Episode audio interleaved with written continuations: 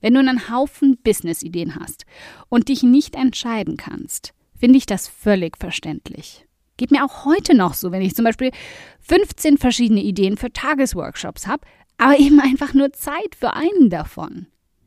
Aber bitte, lass dir weder von dir selbst noch von anderen einreden, dass du als Scanner-Persönlichkeit dich ja auch gar nicht entscheiden musst, sondern einfach alles in dein Business einbringen kannst. Das persönlich finde ich nicht nur faul aus Ratgebersicht, sondern vor allem gefährlich in einem vollgestopften Internet, in dem es gefühlt sowieso schon viel zu viel von allem gibt. Stattdessen gebe ich dir meinen besten Rat. Den, den ich all meinen Femininjas gebe, die sich ein eigenes Online-Business aufbauen wollen. Wenn du so viele Leidenschaften hast, die du alle umsetzen möchtest, dann wähle heute, hier und jetzt mal die aus, die das größte Potenzial hat, erfolgreich zu werden. Willkommen beim um 180 Grad Audioblog, in dem wir gemeinsam den Weg ebnen zu mehr Erfolg, mehr Geld auf dem Konto und mehr Spaß in deinem Business. Denn genau damit wirst du dann Großartiges in der Welt verändern. Mein Name ist Karina und ich teile wöchentlich hier alles mit dir, was in meinen Unternehmen funktioniert und was nicht. Wir packen meine Strategien und Tricks aus acht Jahren Selbstständigkeit an wie du dein Business nachhaltig und stetig wachsen lassen kannst, dein Mindset auf Erfolg und Optimismus einstellst und damit dein Gehalt und dein Vermögen auf ein Level bringst, von dem du bisher nur geträumt hast. Damit du dann damit nicht nur dein Leben veränderst, sondern auch das vieler anderer Menschen. Also, lass uns loslegen.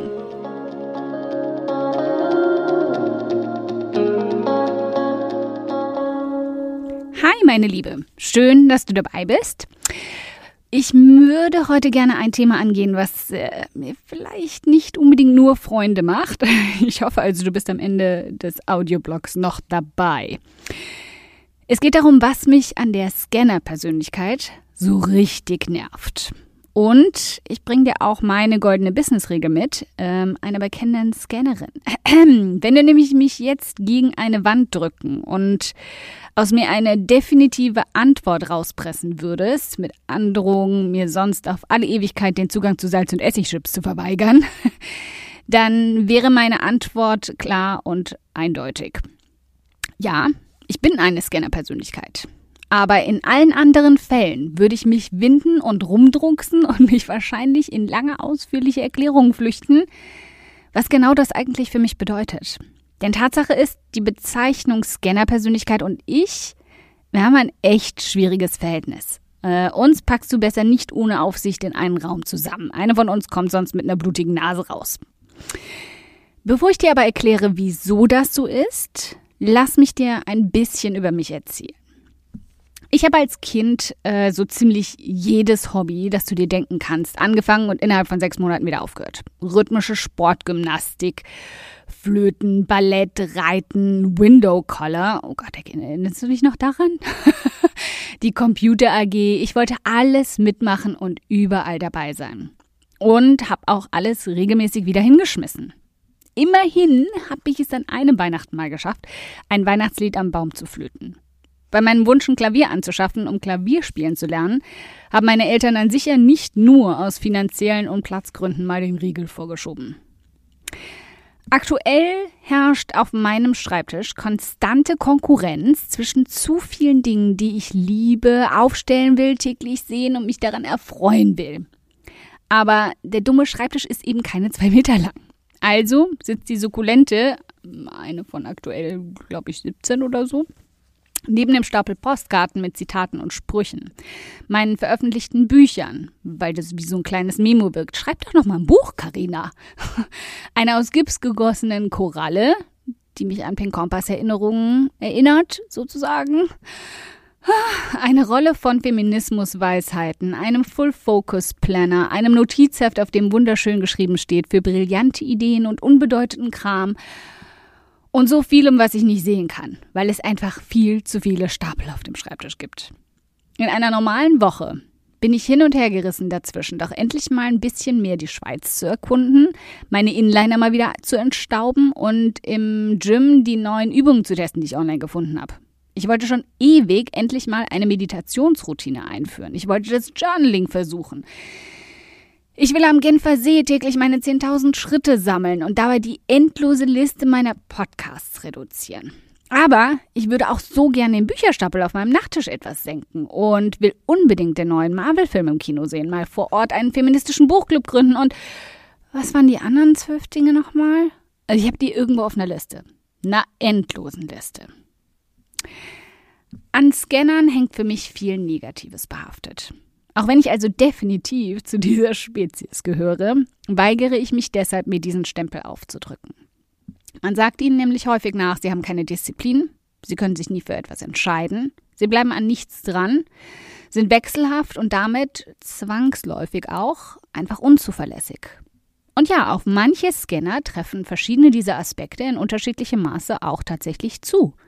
Genauso wie es Genies gibt, die gleichzeitig auch soziale Vollpfosten sind. Oder manche reiche Menschen arrogante, selbstsüchtige Egomanen sind.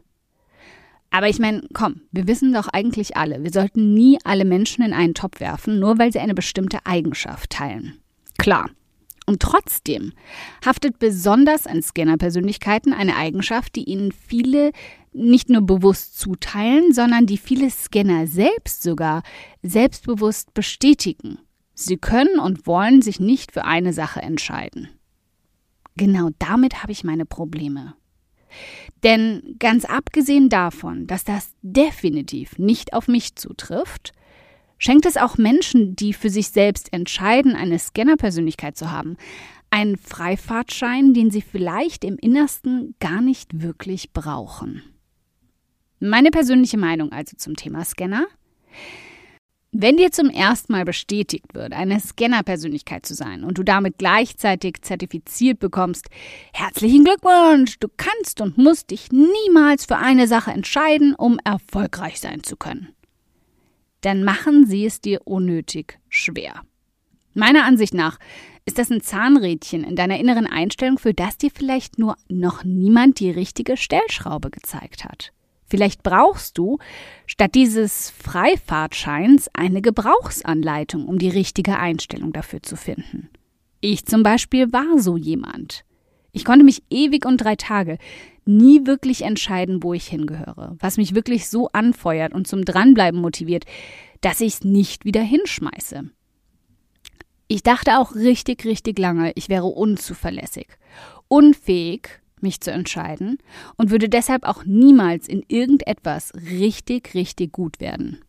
Und ich möchte einfach nicht, dass du dich genauso fühlst.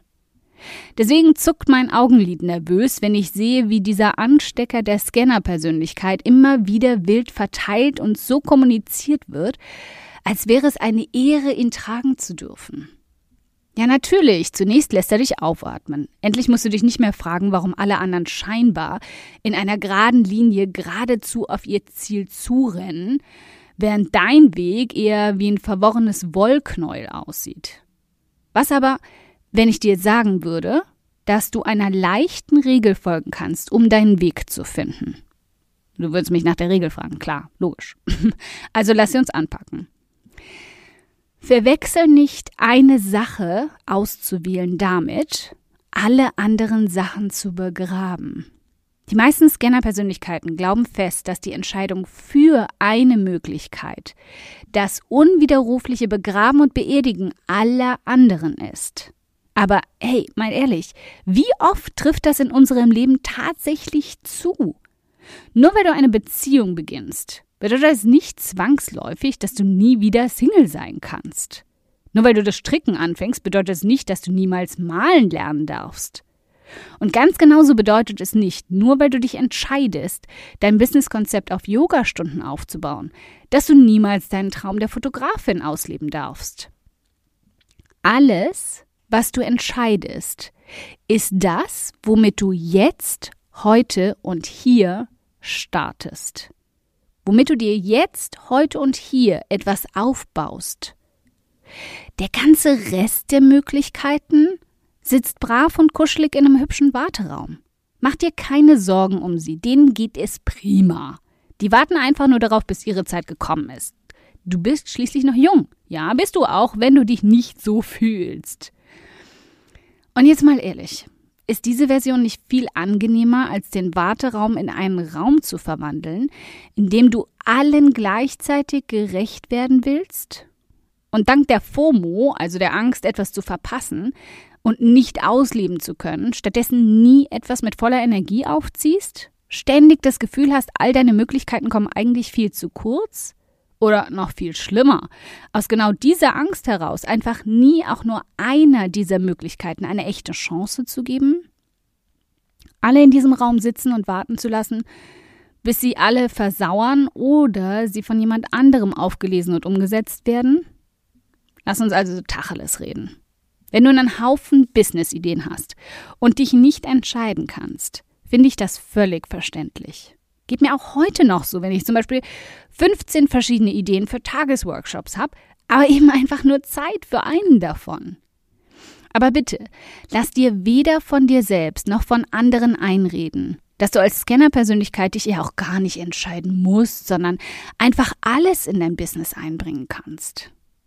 Das persönlich finde ich nicht nur faul aus Ratgebersicht, sondern vor allem gefährlich in einem vollgestopften Internet, in dem es gefühlt sowieso schon viel zu viel von allem gibt. Stattdessen gebe ich dir meinen besten Rat. Den, den ich all meinen Femininjas gebe, die sich ein eigenes Online-Business aufbauen wollen. Wenn du so viele Leidenschaften hast, die du alle umsetzen möchtest, dann wähle heute, hier und jetzt mal die aus, die das größte Potenzial hat, erfolgreich zu werden. Die Idee mit der meisten Nachfrage, die die meisten Menschen benötigen und die sich vor allem, hier möchte ich wirklich ein fettes Ausrufezeichen dahinter setzen, vor allem aktuell auch am besten monetarisieren lässt. Und wenn du die erfolgreich gemacht hast, wenn du sie auf stabile Beine gebracht hast, sodass sie selbst laufen gelernt hat, dann hast du die finanzielle und zeitliche Freiheit, dich mit all deinen anderen Leidenschaften zu beschäftigen. Oder Gewöhn dir einfach gleich an, sie als private Hobbys anzugehen. Was ist denn daran so verkehrt? Ha, und pst, wenn dein erster Gedanke dabei ist, dann habe ich ja gar nicht genug Zeit dafür. Dann frag dich mal, wie viel Zeit du dafür haben wirst, wenn du alles gleichzeitig in dein Business packen willst. Statt dich also mit 15 Business-Themen gleichzeitig abzustrampeln, ständig für irgendeins von ihnen mehr Reichweite aufzubauen, neue Produkte wie am Fließband für alle erstellen zu müssen oder dich zu fragen, warum dieses eine Produkt für 13 verschiedene Interessen sich einfach nicht verkaufen lässt. Die Entscheidung für eine deiner Business-Ideen ist keine Entscheidung gegen alle anderen. Sie ist einfach eine Priorität, die du einer einzigen heute, hier und jetzt schenkst. Nicht mehr und nicht weniger. Übrigens läute ich mit diesem Audioblog bei um 180 Grad den Mindset-Monat ein. Was das bedeutet? Den gesamten Mai konzentriere ich mich auf dein hübsches Köpfchen und was darin so vor sich geht. Und wir machen es gemeinsam stark für Erfolg. Dankeschön fürs Zuhören. Ich freue mich riesig, dass du heute hier dabei warst. Und wenn du diese Folge absolut geliebt hast und kennst eine liebe Person, der du auch gern einen kräftigen Aha-Moment damit verpassen möchtest, dann bitte teil sie mit ihr. Es bedeutet mir wirklich viel, wenn ich so viele Frauen wie möglich damit erreichen kann. Deshalb tu mir doch den Gefallen, wenn der Audioblog bei dir immer wieder absolut den Nerv trifft und schenk mir eine Handvoll Sterne auf iTunes dafür und teil die Folgen mit deinen besten Business-Freundinnen. Gib definitiv fette Karma-Punkte, kann ich dir versprechen. Und bis wir uns in der nächsten Folge wiederhören, wünsche ich dir ganz viel Erfolg.